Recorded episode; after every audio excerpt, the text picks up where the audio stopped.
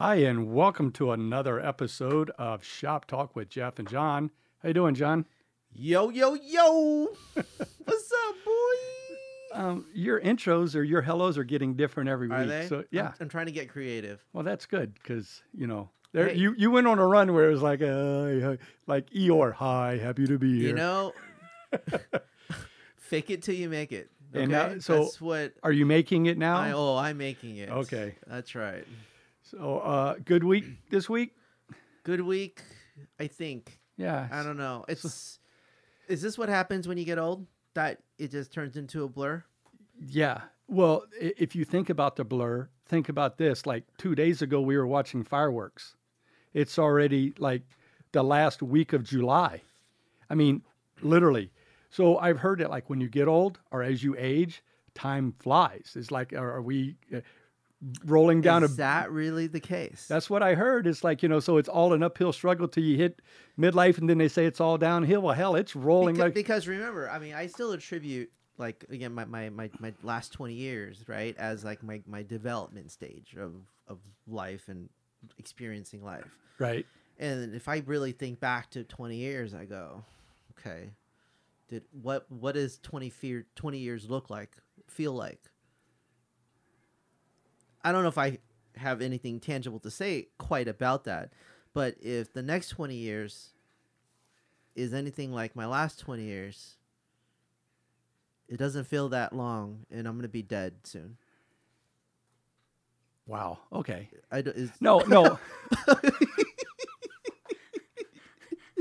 well, so much for faking it till we make it, because apparently it's all downhill from here.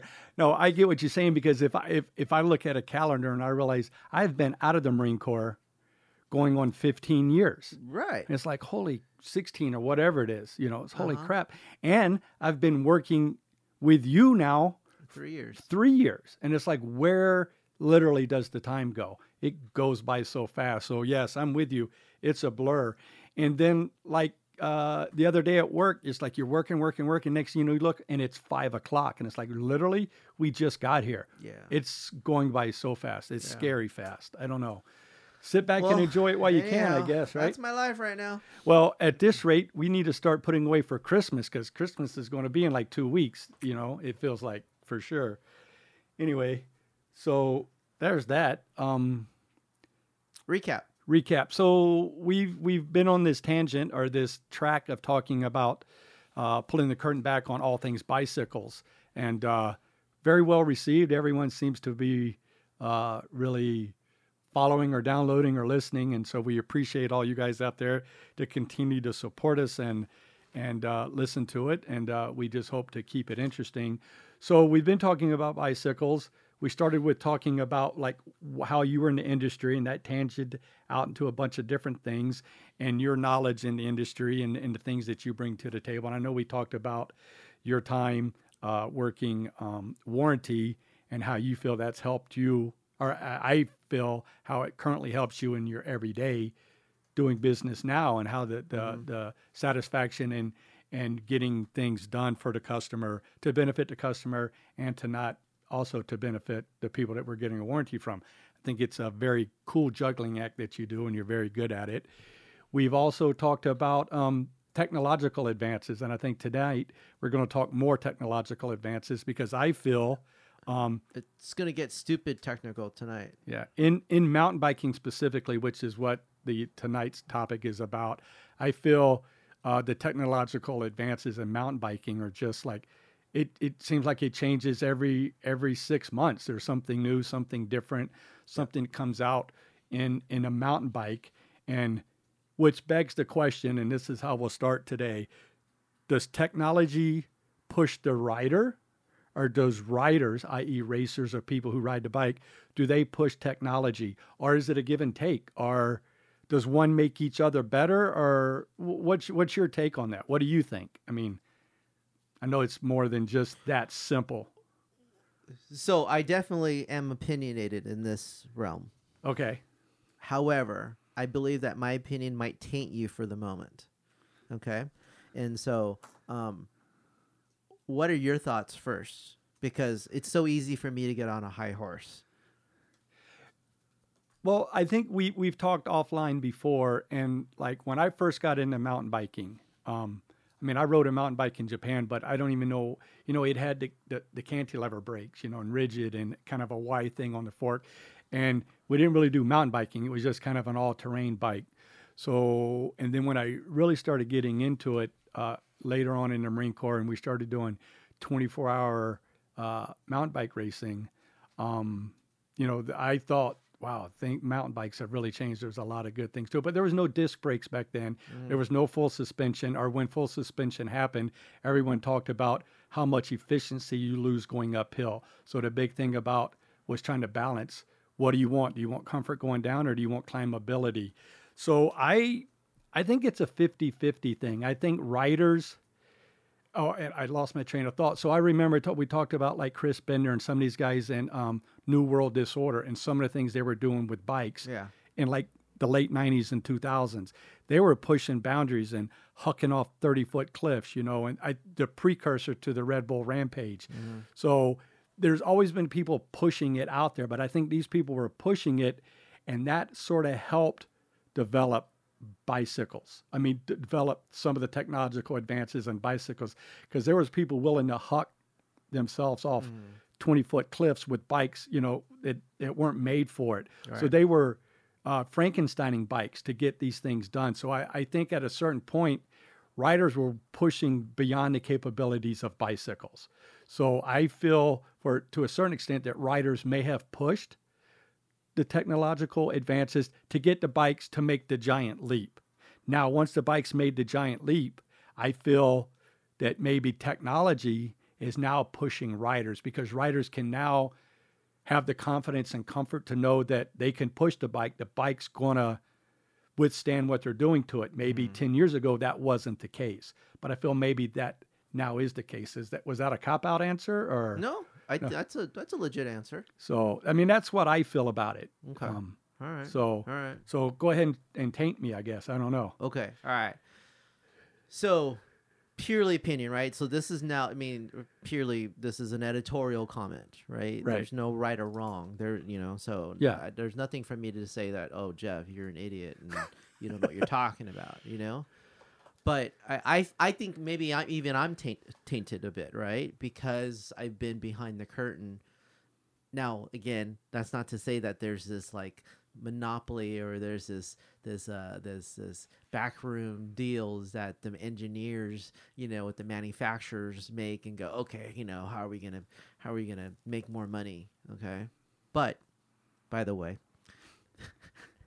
I, I think they're meeting in back rooms Yeah. and they're trying to figure out how they're going to make more money. Okay. Okay. All right. So, um, I believe that the engineering is pushing the rider. Okay. Not the riders pushing the engineering. Okay. All right. The riders are benefiting from the engineering. Right. Yeah. Okay. So, um, engineering pushing the riders. What does that mean? It means that the manufacturers need to keep developing, redesigning, so that they can be pioneering, cutting edge. Therefore, you keep people keep buying stuff. Okay. Right. All right. Now, certainly, there's way different level, you know, multiple levels in in this that can be all debated, you know, d- controversial, debated, and all that stuff. So, m- the reasoning for my overall belief is that even 20 years ago, there were designs that were out to get riders to go fast Mm-hmm. and those designs still exist with a little bit of spruce up but all we did was justify the application a different way For example, like the VPP or the virtual pivot. point? Sure. Yeah. Okay. Well, you, so you're you're really close. You're really close. So let's just let's talk about um, downhill bikes and enduro bikes. Okay. Okay. All right. So enduro bikes, right? I mean, what in the last three, four years has been the the new category. Yeah, the growing trend. Yeah. Right. Okay. So, what was an enduro bike? Well, rather, why didn't an enduro bike uh, exist ten years ago? I don't know. It did. It It just wasn't. It just wasn't called an enduro bike. So is an enduro bike taking the place of the all mountain bike? Is that what it was called? The blending of the all mountain and the free ride bike. Okay. Mostly the free ride bike. Right. the par- okay. the the the park bike. The or park bike. Yeah. Sure. yeah. Okay. Sure. Right. Okay. So, l- uh, please allow me once again to to give our listeners a little bit of you know uh, of foundational uh, understanding Okay. of what's going on. Right. Okay.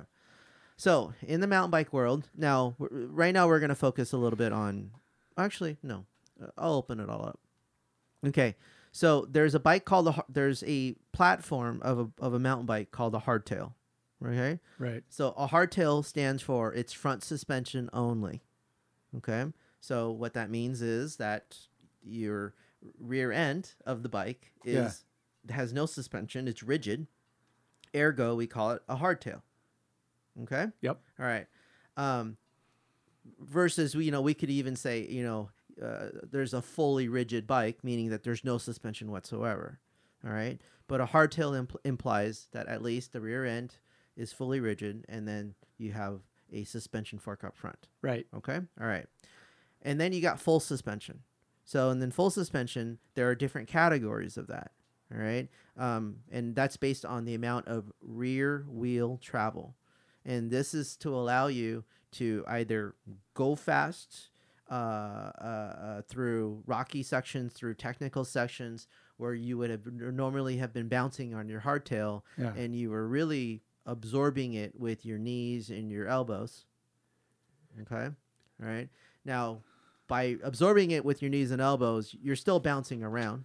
Yeah. Not only are you you're bouncing, but the bike's bouncing. bounce bi- the bike is bouncing as well, The- so you don't have tire contact. You don't have tire contact. Exactly. Right. So that's why full suspension came about, which was, hey, I want to keep my tires on the ground. Right. Um, therefore, I have more control. Right. Okay. All right. So now again, it's just a matter of how much control I need and how much bouncing I'm going to be doing because there's a give and take relationship. If I have way too much suspension, then I'm losing power, Right. right? I'm losing um, the energy is getting sucked into the suspension. And then vice versa, if I don't have enough suspension, then I'm bouncing and I don't have stability, I don't have control, and then I'm all over the place Right. right? Yeah. Okay. So in the suspension world, there's the different the different platforms. Mm-hmm. There's your 100 millimeter platform. Now, just for everyone's understanding, 25.4 millimeters to an inch. Okay. So 100 millimeters ultimately is four inches of travel. Okay. Now we're gonna just keep talking metric though, for Right. what it's worth. Okay. So 100 millimeters of travel, which that's called a cross country full suspension bike. Okay. That really is has taken the place of a hardtail, and it's just minimal suspension. And then you got 120 or 130 millimeters of travel, and then that one is called a trail bike.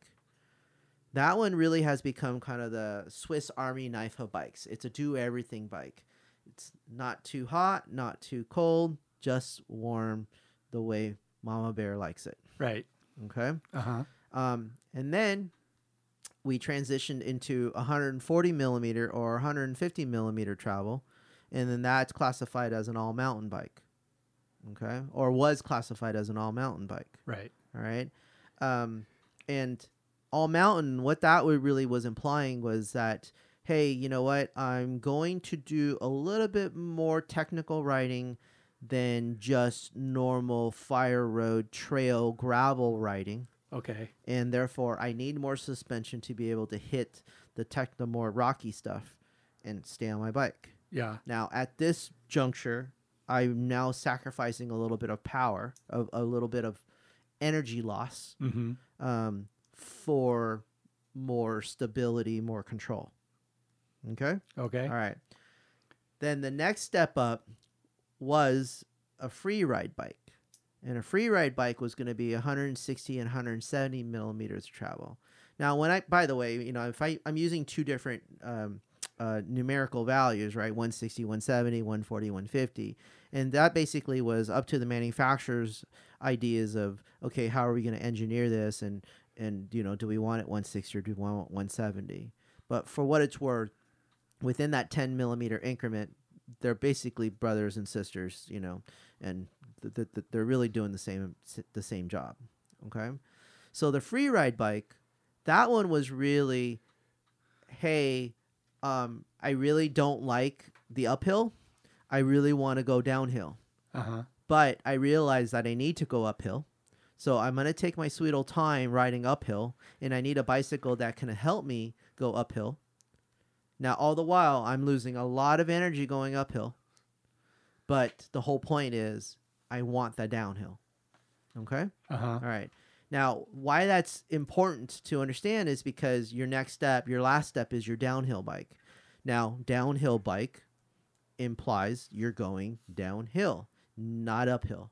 The gear ratio doesn't allow for that. So, this bad boy is giving you ultimately 200 millimeters of travel, right? And that's basically eight inches of travel. Right. That's a whole lot. That's basically a motorcycle now, Yeah. a motor or dirt bike now. Right. Okay. All right. So that bad boy is I'm going to go up to Big Bear. I'm going to take the chairlift up during the summer because the snow is gone now. I'm going to get dropped off and then I'm going to ride my bike downhill. And or I have a really cool girlfriend who has nothing better to do than Shuttle you shuttle me up to the top of a hill of a mountain and then take 20 minutes driving back down to meet me there. Oh my gosh. I, I used to envy, you know, those those people um, for having girlfriends like that and then I started to pity them that why would you subject your girlfriend to that? Right. Right. you know. Um, however, that was a reality. All right, and then you know, back when we used to, you know, kind of draw straws, and you know, if there were four of us, one person would do the shuttle first, drive the shuttle first, and then the second person would drive the shuttle, and second, you know, stuff like that. So that would, So the free ride bike was sort of developed to get downhillers to the top of the mountain without the girlfriend. without the girlfriend or the chairlifts. yep. So, and I remember when the free ride bike came in, because everything Mountain Bike Action, all the magazines talked about, you definitely sacrifice climbing. So, and they all said, well, don't get in a hurry to get to the top. Yeah. The fun is after you get to the top. Exactly. But, you know, not everybody Exactly. has the capabilities. Uh-huh. This just opened up more trails for people, right? Because now they don't need to be shuttled. I can schlep up to the top of this 10 mile Yeah. climb, Uh-huh. be there in an hour, but know that I'm going to have 10 miles of just fun downhill Correct. stuff that was previously Correct. closed to you because you couldn't climb in a in a in a in a, a, a downhill. bike. Yeah, no, no, no, you could not. No, you were pushing that up. yeah, Yeah, yeah. Okay, so that was even at least 10 years ago, right. right? Well, enduro. The term enduro is what four years old. Something in that nature. Maybe. Right, right. Um so now fast forward 10 years ago to even 5 years ago, and so this is how the platforms have have morphed.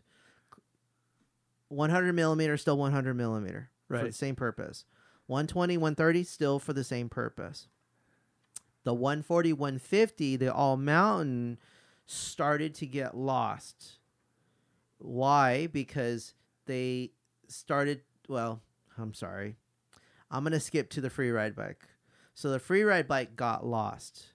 It got lost in the sense that um, we want to start racing and we need lighter weight bikes. Okay. Okay. Um, well, maybe I'll say it that way. The free ride bikes were still too heavy. And so Because you definitely sacrifice climbing. You, you sacrifice climbing, yeah. right? It was a full fledged downhill bike. It really was. Just you with an extra cog extra or gears, gearing, correct, gearing, right? Yeah. Okay. So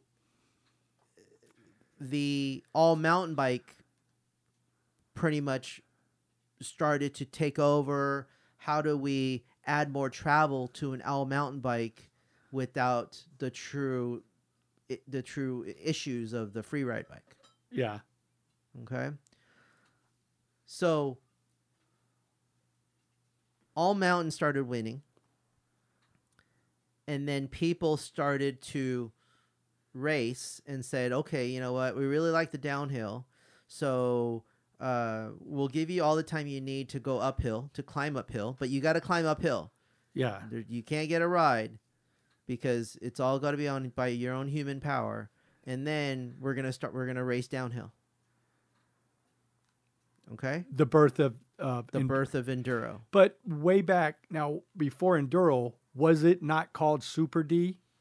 Do you remember the category Super D? Yeah, it was Super D. That's was like that was like downhill racing with pedaling sections. Is is Correct. because I remember racing at Sagebrush, Yeah, totally. and and that was the first time Right. they and people were using uh, in the beginning. People were using the free ride bikes, and then again because the bikes were too heavy and too too clunky, they started using the all mountain bikes, and then even more so, the pros really started were using the trail bikes, so the 120, 130 millimeters, because they were fully capable of clearing sections even with hardtails, yeah because they're, they're just that good, right exactly right? yeah Um, so certainly people are going to mimic that and go, okay, well, you know what? I'm not going to ride with my free ride bike anymore. I'm now going to ride with my with with my uh, all mountain bike or my trail bike. Okay. So that became the evolution of the enduro bike. In that of we need to lighten up the free ride bike. So just on on at uh on the vernacular. So was uh, enduro racing was that is was that a European? I don't know. Okay, yeah, I don't I I don't know because yeah. I know that we had Super D here, and then Yeah. Super D you never heard of for Uh-huh. a long time, and then all of a sudden, and everybody's racing enduro. So I don't. I was yeah, just yeah. But you- you're, I think you- you're, you're, you're on the ball. I mean, the Super D became the enduro. yeah, Um, but the Super D, it, it, uh, no one, a- no one required you, or no one asked how you got up to the top. well, yeah, no, because uh, the one Super D race that I did Uh-huh. at at Sagebrush Uh-huh. was we shuttled to the top, but there was a straight downhill run Yeah. where there was like no pedaling. But the Super D course, like you had straight downhill runs, but then you get to a section, then you go left. Now you get like you know a quarter mile of fire road where you kind of have to. Go, it's more undulating, so you sort of had to right, pedal. right. It's a longer DH course. Yeah, and you had a pedal certain. I mean, Correct. and that's exactly how it was described. Yeah. a downhill run with pedal sections. There you go. So, right. Yeah, Yeah. Right, right. Now, okay, so um I will I will acknowledge something as soon as I started really going down this whole deal, which was okay, so these bikes existed, people then started wanting to race, then people started f- trying to find the right the right bicycles in order to give them the the the, the efficiency and the the, the the the competitive advantage. Mm-hmm. that in itself could justify that it was it is rider induced technology right? Yeah, so people wanted the extra advantage. They were using other bicycles that weren't part of the application. Then engineers figured out or manufacturers figured out that's what they're doing and then they started to morph those bikes. So you can spin it one way in saying that you got a they ended up producing a lighter weight free ride bike or they ended up producing a heavier duty trail bike a more travel trail bike. now, I got I while you were talking, I've been writing several things down to to ponder to to push the conversation. So, in here somewhere, and everything that's happened, like I said, I mentioned New World Disorder, and I think they actually got up to New World Disorder eight or 9 Just people writing crazy, just Mm-hmm. right right doing crazy. so these were videos Yeah. that we used to watch Yeah. of people riding crazy doing crazy. And uh, what influence, and I'm sure it has to be big, do you think the Pacific Northwest or the North Shore riding? oh yeah right Like the trails, the ladders, and the things that these guys were doing up there in British Columbia that we weren't seeing down here. And you only really saw it in these videos because it was like guys going out there hucking over logs and doing just crazy stuff. So, I mean, that had Yeah, to change yeah some of the writing aspect too, right? Some of that. I remember, I I remember reading or trying to understand what the I guess the environmental government kind of regulations were happening up in British Columbia. Like in the beginning, it was very um, renegade. Um, yeah, grassroots and kind of uh, people were under the, the, cover of- national forest. under the. But I think one of the things they were doing, they, and this where it all, they were using fallen logs. They weren't like, but then they then it escalated but into making the- ladders, the- to, to my point, though, right? I mean they were illegally building trails Yeah, you know, and I don't know what the local fallout of that was, or if everyone embraced it and be like, "Oh yeah, you guys are awesome, thank you for doing that." well, but it, it happened. It was enough of a momentum for them to do it. But Well, I would have loved to have heard, you know, like Well, I, ultimately they embraced it because there's areas up there like Whistler, Squamish that that that embody this whole type of riding. They got natural trails, but you go to Squamish and it's still wood features. It's So- still ladders. So, it's again, still again, you know, what would be like, like, was it just a lack of enforcement of these illegal trails, or did some municipality go, "Hey, this is really good. We, we, you know, go ahead." I, I will I will strictly speak on a non-knowing category Right. right. now. But think about it. There's a video. People have filmed you riding on these crazy, ill-begotten trails. Let's call it. The video hits. Everybody watches it. And it's in some little podunk town. Mm-hmm. After the video hits, there's people showing up in pickup trucks with their bicycles. Now they're buying food in your local community. They're filling up the motels. They're they're going to the Hey, bike. I get it. You know what I I mean? get So- it. so- but still, like, can, can you, even So I- imagine right now going into San Bernardino National Forest, Big Bear, Wrightwood area, and be like, "All right, we're gonna build some trails." Oh my gosh! Yeah, no, I think it would. I think it the two probably went hand in hand. People are like, I can't believe you're doing this, and then the next day there's a hundred people there giving you money, so they could it like, I can't believe you're doing this, but okay, we're gonna. what I would hope to think is that um, some private private land was utilized was in the beginning. in it, you Yeah. know, um, or not even beginning, but maybe that's how it landed, and and and uh, okay, you know, Somebody goes to Farmer Joe's house and say, hey, "Can we ride through your hills?" something, And we're going to Yeah. videotape it. right? Ah, that could have worked. But that writing up there, that style of riding, the the ladders, the roller coasters, the teeter top, the things that they were doing, Mm-hmm. that had to really push technology. No, or they or it fine tuned to technology that was already well, available. In my opinion, it gave it gave justification for the application. The free ride that was the free ride bike. right. So you were fully where you were fully use, utilizing the free ride bike. You know, here we were using the free ride bike to go out to Fontana Southridge. You know, so that land was there, Yeah. and um, Don Don I forget his last name, but he's been in, he was the the number one guy to uh, start the Southridge USA um, organization Right. uh, which partnered up with the Fontana, uh, the city of Fontana or the county of Riverside, something, um, and was able to utilize that this this park in Fontana, that ten percent of it was green grass park that Yeah. you play soccer on, Uh-huh. but the other ninety percent was just rocky foothill Right. that no one would use.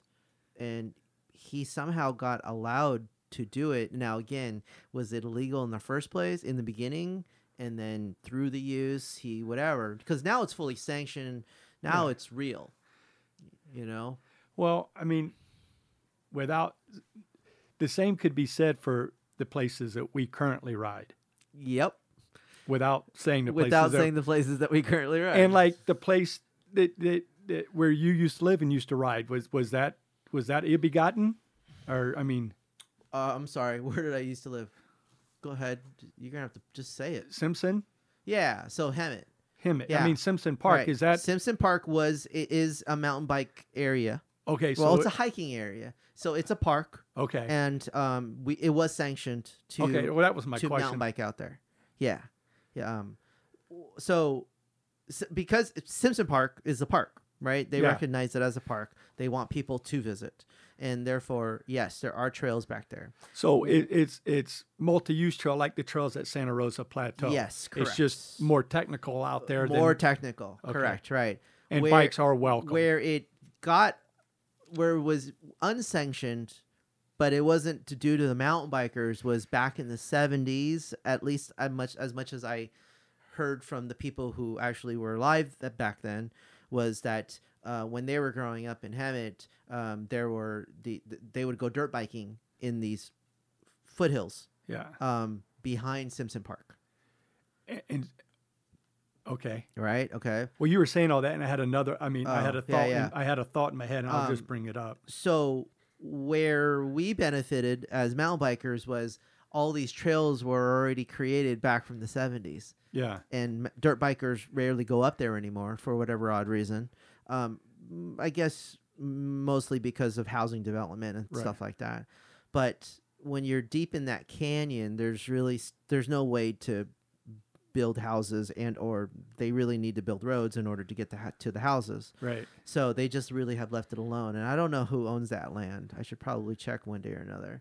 So so these trails have been around. They've been around. And So so ring- we were we were linking them from Simpson Park. Okay, now, so going back to our conversation, were they being linked, were people starting to mountain bike up there because of the capabilities of the bike, the all mountain, or the the, the free ride bike, or were bikes always back there because Bikes motors- were always back there. Oh, really? Yeah, Okay. yeah. Because I was riding up there with hardtails, Okay.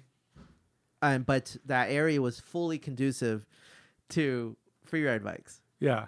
Yeah, Okay. No, I Yeah. was, yeah. I'm still still trying to get on Yeah. our, on our train of thought of what drove what, and I it, it seems like a lot of times some of the technology, and you've said have, has been there but not fully utilized. You get a rider to fully utilize it. Now the, the technological advances can take the idea and really push it further because now they have people willing willing to push it further as well. Yeah, and so and and right there is the reason why I I, I start with the opinion that it's technology induced, not rider induced. Okay. It's technology induced because the technology is there. It allows them to go crazier, and right then and there, they then get creative about what to do with it. I guess I mean if if you to equate it into like modern day terms, it's like the, the cell phone is there, but all these people come up with all these apps because the cell phone is there. Yes, Okay. That's I mean, did- perfect. no, yeah, yeah. right? That's yeah, perfect. I think so. Yeah. Yeah. not like these people inventing the apps, and these apps can do anything for you. They right, didn't but you couldn't have even come up with that without the cell phone. without the cell phone. Yeah, cool. So, but speaking of the technological advances, um, and and you've been in the game. I know we've talked about it for what twenty years. Yeah. we've, we've said, Uh-huh. and you've you've seen them come and you've seen them go, right? Sure. Um, on in your opinion, uh, given given the, the state of mountain biking, the things that people do with them now, what do you think has been the biggest uh, the biggest technological advance? Is it is it the one by drivetrain? Is it the wheel size? Is it um, the actual mechanisms of the suspension? What do you think? Where do you, what do you think has been something that's been one of the biggest innovations out? You know, going. Yeah, yeah. Okay, so just to slow down a little bit, maybe for our listeners, um, you know, you, you, you just mentioned uh, there's been innovation in wheel size, Yeah. right? So there was 26 inch, uh, and then uh, for really 20 years, you know, th- they were going trying to go with 29 inch wheels. And the idea on that was larger wheels were going to be able to overcome more obstacles, Right. You know, keep more momentum, give you more confidence, right? Okay. And then from that, even then they found a middle ground and came out with a 27 and a half uh, size. Right. Right. Okay. Um, so then there's wheel size, and then you just talked about um, The components of suspension, the, the components. fork, or the fork and the actual shock. Got it. Okay. So the innovation of, excuse me, um, the innovation of technology with uh, the suspension fork and the and the rear shock, which, by the way, would then give you some efficiency and also the ability to hit things harder Yeah. without dying. And working with, like you said, the, the design and ideas that have been there for a long time Mm-hmm. to make it more efficient, like you said, Yeah. more efficient. Okay. And then third one was what? The one by drivetrain, and that one's the Got it. newest. So the- your transmission. yeah, the newest of them anyway. Okay, I feel all right. Yeah. All right. So then, for therefore, the uh, the reduction of the your multiple gears and allowing the rider to uh, find more efficient gears without the complexity of of, mul- of multiple ch- rings up front Right. and then the multiple rings in the and back. when, without duplicating gear inches. Because that, if you had three chain rings up front and nine in the back, it's somewhere in those twenty-seven or twenty-one. There's going to be duplicates. Right, right. Well, we, we, we talked about that, right? Like, you know, if that's why we don't call it 21 speed or 24 speed, Right. right? Because, you know, out of those gears, really, there's probably 12 to 14 functional gears, Yeah, that aren't. Yes. right? And That's the reason you count the cog. We just refer to it as a, a nine-speed, and Yeah. then whatever you have up front is Right, whatever you have up front. Okay, all right. So are those the three on the board, or is there anything else that really has Well, I mean, I carbon, carbon aluminum, maybe? yeah, That's I an innovation, but okay, sure, maybe. just because I mean, But you, the- you, you hit on some good ones. That's uh, fine. And and one that we talked about way at the beginning was uh, the disc brakes. Oh, disc brakes. So- that's an innovation. Yeah, because that's huge. if you got somebody pointing a bike downhill and doing it 40 miles an hour, you've got to have stopping Oh, power. You know what? right? Disc brakes is actually a good one because disc brakes opened up opened up the ability for, For m- new designs of wheels. I know. I'm teasing you. No, right now, no, I'm. I'm trying to trying to follow your thought here. Well, we can go to this tangent, but I'm gonna I'm gonna try to keep it concise. Uh, by having the disc brakes, uh, we were no longer uh, const- rest- whatever constrained Right. to a shape, a shape that was that needed to have pads hitting the a rim surface. Yeah. right? And So- therefore, you didn't have to have this blocky surface anymore. You can now make a more a rounder rim. Make it strong. you can- by Ergo, making- making it a little stronger, aerodynamic, Correct, because be able is to going take to an impact a little better. Cor- uh, all the above, right? Yeah, okay. So, disc brakes is real. Disc brakes is real.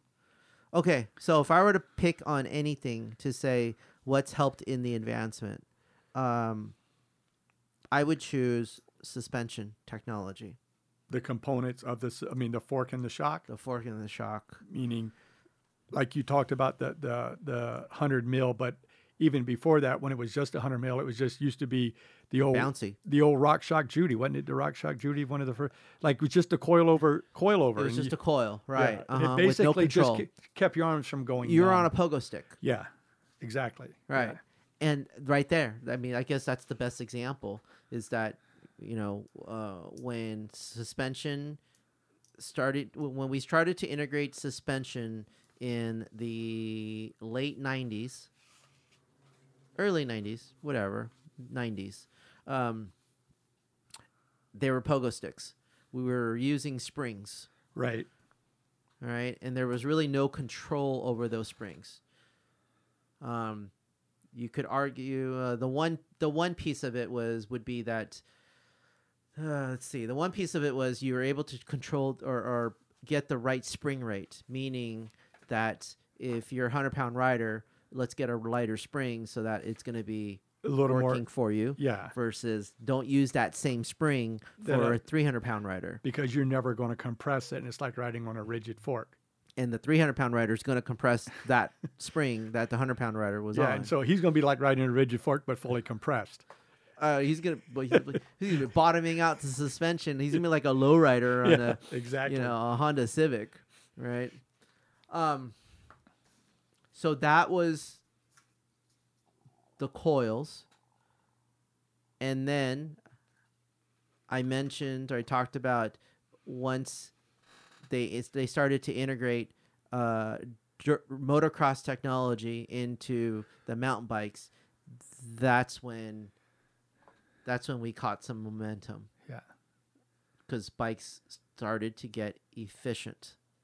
And Fox Racing, Fox Shocks, is really the the leader of that. That they they you know, I believe they they're the leader of that. They they they they they brought that technology over, and Yeah. then all these these motorcycle companies um, got into the game. You know, Marzocchi, Yeah. um, White Brothers, right? White Brothers was is, is still doing dirt bike stuff, Yeah. but they got into into mountain biking for that little bit, you know, and then.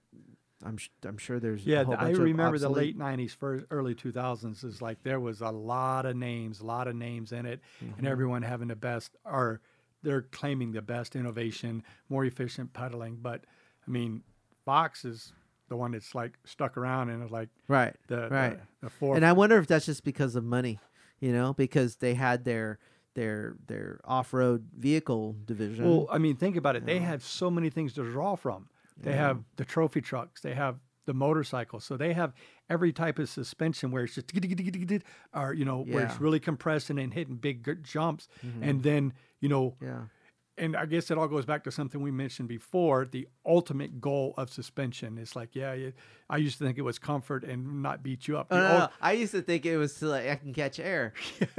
right? Uh-huh. to help spring you up. Uh huh. But the ultimate goal of it To keep you on the ground. is to keep tires on the ground Uh-huh. because you know it's just like when your tires in the air and you're like you're jumping or you are not in control of the bike you know so the more that your tires are on the ground the more control ergo the faster you're going to be able to go through yeah. the curves the berms the techie the downhill stuff so um i i would probably i would probably agree with you that suspension is Mm-hmm. is the big one that's made the most innovations or the most technological Yeah. advances into what a bike can do because because Because- if you if you didn't have disc brakes but you still had the suspension that innovation would I would argue would still be there. Yeah, no, you, we, we, yeah, because the disc brakes came after the suspension. People were like bouncing, and a lot of the things they were doing, they were figuring out how to do rear suspension. Is how we're going to make it brake. Yeah. You know, Right, like- because we're going too fast now. yeah, you Or know, they, something, they had knows what. that, you know, the things pivoting in the back. When you Right. go lock it up, it's all kinds of wonky. Yeah. Okay.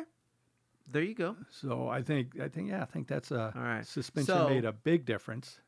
Uh, But s- but I then we we talk about okay, I'll just bring up the other. We'll bring up the one by the wheel size. I think wheel size though is important and and it does play a big factor in it. Just I mean, it though? Is it? I I think so. I mean, just okay, so I mean, I, I know the science behind it, right? because the- sure. before I started riding again, my bike was a 26, so I don't have any comparison to what a I don't 275 know will do. I mean, I don't know if I'm gonna call it like Not the biggest the innovation. game changer. You know, it is. I guess it is a game changer. I don't know.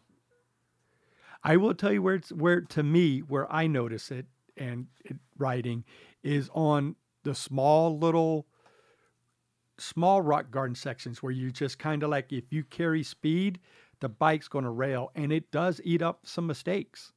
I personally feel game. I mean game changer. I mean we see it every day. But it's harder to climb up too. Yeah, so you lose your little bit of. So now they're changing and making the wheels lighter, going carbon, so that you can make up Uh, they're giving you lower gears so that you can accomplish it. yeah, get up.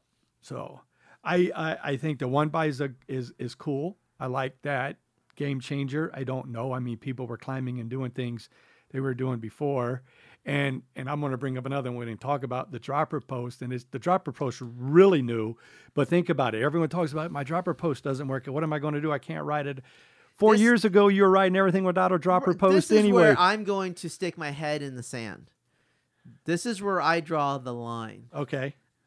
It is purely a luxury item. It is not a necessity. Oh no, whatsoever. it's 100% luxury. But I hate the fact that people are like, I can't ride without my dropper post. That's how I know that they're new to the game. That's how I Yeah, whatever. they- now they- again, I'm being purely snobby at this juncture. Right. Well, I mean, Jordan in the shop brings it up all the time when we talk about it. It's like four years ago we didn't have a dropper post. Hell, three years ago we didn't. Dropper post when I first started in the game was still brand new. So eh, half of your bikes didn't have dropper post. You know, even when I first Mm-hmm. And rode one, what- I didn't even but know what's what. this relevance of needing six inches of drop versus four inches of drop? It doesn't make sense because everyone wants six inches of drop, but yet they can't get their uh, their seat uh, uh, uh, low enough or like I don't know what high enough, low enough. Well, no, they Um, can't adjust it to where they ride efficiently with it fully extended Yeah. because they've got the lower part of the seat post jammed all the way into. That's so dumb. Yeah.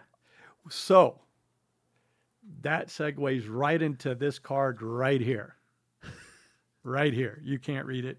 So I feel in all of this, road bike and mountain bike, the overlooked aspect of all these technological advances is the maintenance and the maintenance requirements. Not only overlooked, but by pe- not you know just overlooked in general, but people who ride, I feel overlook the importance of maintenance. And I think a lot of people don't understand just hard or technical or how much you have to Yeah. know because you can have four bikes in your stand. Every bottom bracket is going to come out differently. Everyone's going to take a different bearing size in that bottom bracket. The crank arms all come off differently on four different bikes. Headsets come off differently on four different bikes. Yeah. You know, and so and you know, Yeah. hey, so my bike's doing this, and it can't you just do this? And it's like, Yep. you know, it's Yeah. Yeah. just just because I see it daily. It's like you work on three bikes and then someone throws you a curveball and it's like, well, I've never seen this bottom bracket. How do these cranks come off? Yeah. You know what I mean? Right. So Yeah. and I and and on the flip side of that, I don't understand why. I I mean, in a car, a power steering pump is a power steering pump, correct? Am I wrong? I don't know. We don't work on cars. Maybe they're placed in there differently. Maybe I just answer my own question, but a bottom bracket is not a bottom bracket is not a bottom bracket. They're they're all different. I mean, just like the other day, you know, we we were looking for that, you know, one uh, is it a press fit? Is it a GXP? Is it is it got a smaller non-drive side? Right. You know, so it's just a lot of things go into the maintenance, and I just wondered what the thought process on the engineering side of like having 17 different types of bottom brackets or cranks or this because everyone thinks theirs is better. I know the thought process. You're not gonna like it because I already said it last week and the week before that. Money, Marketing. marketing, okay, money, the, another. Money. yeah. Oh, Marketing. so my crank arm does this, and it doesn't matter that it takes four hours to take Now, apart. okay, so I mean, I, I can purely, I can, I can, you know, juice this guy for what it's worth. How, how are we doing here? Oh, we're good. Okay, so, uh, again, let's just even use ten years ago. Still, um, you know, uh, bottom brackets. Let's just for example, bottom brackets. By the way, are where the pedals of the crank, uh, pedals of the crank, connect to the bike. Okay, all right, and then so the bottom bracket is that bit ball, that bearing piece that's in the frame for you to be able to put the cranks on. Okay. So, 10 years ago, maybe, sure, there were two standards, maybe three. There was the square taper spindle axle, Mhm. okay? Um, there was the Shimano's Octalink, and then Is that is that the one with the spline, right? The hollow the splines. Yeah, correct. Uh huh. Um, and then there was the ISIS, right? Um, Race Face was doing the ISIS, I, if I if, I remember correctly. However, let's focus on the square taper. The square taper was the standard, right? Yeah. and you could use one company's bottom bracket and use another company's crank because that was the Everyone. accepted standard. People Right. were producing their stuff so that way you could mix and match or whatever. I don't know if they truly wanted just to mix and match, but it was an it was an you know whatever an open source te- uh, uh, uh, uh, engineering design that therefore everyone was hopping on the bandwagon Hopping and on- producing stuff so that way it could their stuff could be used. Yeah. So somewhere down the line, Shimano, Raceface, whatever, they then decided, hey, you know what? We're going to produce our own bottom bracket with so that it's could be stronger per se. And then we're going to produce our own crank to match that bottom bracket. And then overnight it became proprietary. Yeah. And therefore you could you had to use a Shimano bottom bracket with a Shimano crank. and everyone else was out of the game. And if everyone was going to get in the game, then They- they were going to have to do their own proprietary Well, art it, they were going to have to have to make a Octalink, whatever. that would work right? on. Yeah, However, if I'm not mistaken, Shimano did not pr- allow that to be an open source uh, design. right. Therefore, it was patented to be Shimano, and no one else could use it. And then this, be- there, I think this is when it became a nuclear arms race, because okay, fine, we're now going to produce our own crank and our own bottom bracket. Yeah, and we're going to make it lighter and stronger and better than yours. Correct. and then you're going to sell it to the bike manu- the bike manufacturers. So now they're putting it on their using it as OEM on their stuff. Yeah. yeah, and that's marketing. So That's how you make more money. right. So we lost we lost uh, we lost compatibilities. Continuities or Yeah. same sameness across the board, Mm-hmm. and then that just carried over to everything. I mean, headsets, Yeah. stems, Correct. handlebars, to an extent. To an extent, but to an no, extent, it's true. Like shifting and yeah, you know how all this. yeah, you were able the- to mix and match stuff before, but now you can't. Yeah. Yeah. So things have gotten uber complicated. Now there's how many different companies that have bottom brackets that want to make different shell designs. Oh my gosh, just it gets stupid. Well, yeah, there's English thread, Italian thread, there's external bearings, there's internal bearings, there's press fit, you know. But there's press fit. It's not just press fit. There's press fit uh, 86.5. There's press fit 90. There's press fit 92. yeah. Right. No. And then on top of that, there's BB 30. And then right? and then let's just talk about not even dropper seat posts, but there's 27 275s, 31.6, 30.9, 29.8. Everyone has a different diameter seat post too. You know, so and this is the part that I'm I'm I'm starting to no longer enjoy about the bicycle industry. It's getting hard. It's getting complicated. yeah, and, to try and, to and keep I think all of people that do like it that way, but it's tough to run a bicycle business in Yeah, this it- climate. and you can't keep every part. You No. can't have every part available. Logistically, financially, fiscally, and physically, you can't have every part. No, it's I, I couldn't even imagine a warehouse that you know. I mean, No, it's it's well, an example. how does the auto? How's the hello, the car the auto industry do it? Well, I think a lot of parts are interchangeable. You know, uh, a fuel pump is a fuel pump is a fuel pump across a certain spectrum. Maybe I don't know. I, I mean, it's amazing because they're not that big, but they always seem to have the Is part. that where the fun part of going to a salvage yard is? I guess it's crazy, right? So, That's it's hard anyhow. well, I mean, think about it. The catalog that we use from time, the JBI, Uh huh.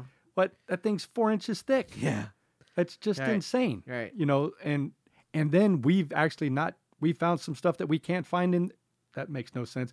But we haven't been able to find stuff even in that catalog. Correct. So it's Right. And you know how many times have you heard me say like, if it ain't in this catalog, it- you ain't getting it. You ain't getting it. So Right. Yeah. So- they're my last resort. yeah. In recap, we we There you go. tried to pull back a little of the curtain on on mountain biking, and it started with what drives it. Was it rider driven or technology driven? Uh, I, I had my my thought on that. You had your thought on that, and then we talked about some of the innovations, be it the dropper post, although that's purely a luxury item. The one by drivetrain, the disc brakes, wheel size. We didn't really get into that. We'll just leave that up in the air for another topic because And, that's and you know? And the, uh, another topic or another time, we we need to talk about maintenance because there is just pure negligence of riders, owners, bicycle owners yeah. Of you know you got to take care of your bikes. Yeah, and and and and I know there's the the you know we use the analogy. You just bought a Ferrari, and you wouldn't drive the wheels off a Ferrari without taking care of it. And I don't know that even though people spend five, six, seven thousand dollars on a bike, They still don't want to treat it like a Ferrari. they want to treat it like a bike and think that it's not going to break. Yeah, well, because you just spent five six thousand dollars. Why would it break? yeah, well, your bike's going to break because you're riding it hard because the technology and the riders have advanced your bike to a point crazy, where it has to be maintained. Yeah. And I think we were both in agreement in conclusion that the biggest we feel improvement or technological advance that have that has both benefited the bike industry and the rider and maybe trail builders and the whole uh, circle of life in mountain biking is the components of the suspension, the fork, and the shock. And then the bike manufacturers mm-hmm. developing all the pivots and how they're com- how everything works around certain things. So, yeah. and and we glazed over it just a little bit. We talked about Fox and all these other companies that were in there, and they were just building things and putting them on bikes. But now engineers work with RockShox or Fox. Say, this is what we want to do. Correct. Can you get a shock that's going to do that yeah. or a fork that's yeah. going to do that? And then when all this is done, these are the type of brakes we're going to need. So the component engineers on the mountain bike side, the disc brakes, the, the shocks, and the forks, are working pretty closely with bike engineers. But you would and, almost have to believe or assume that that's the way car, car um, auto manufacturers are doing it too, right? Yeah. Because I mean, everything's getting so compact under the hood. Yeah. I you know, I mean certainly Ford, you know, in his heyday, you know, was not thinking, okay, you know, uh, I'm gonna have to collaborate with, uh, you know, the company across the street because I want to use his muffler, but he's he's got to design it in a way that it's gonna fit yeah. with my car. Blah blah. Oh my god, it's crazy. So I think I think we've pulled back a Pandora's box of conversational topics that can just keep. I know we we, we set up sure. set up for five weeks, and uh, yeah. you know we we've got a couple of more that we want to cover, mm-hmm. and but I feel that a lot of these we can go back to or just keep building on each week. So this is just the appetizer, man. Yeah, this is just the beginning. So uh, always a pleasure sharing information and thoughts and knowledge with you. Next week, uh, we're gonna we're going to get into the evil empire, as it were. Department store bikes and what is all that about? And literally, what is the difference between a $250 bike and a $750 bike that we sell and that you could buy someplace else? But we'll we'll try to get into that next week and cover some more topics that we talked about today. But as always, it's a pleasure. Thank you for joining us. Thank uh, you. Thank you. Oh, I almost forgot. Yeah. There it is. Look right there. That's it. That's the weekend. You can see it from here. Get out, enjoy, have a good time, guys. We'll see you next week. Thanks, Jonathan. Bye bye.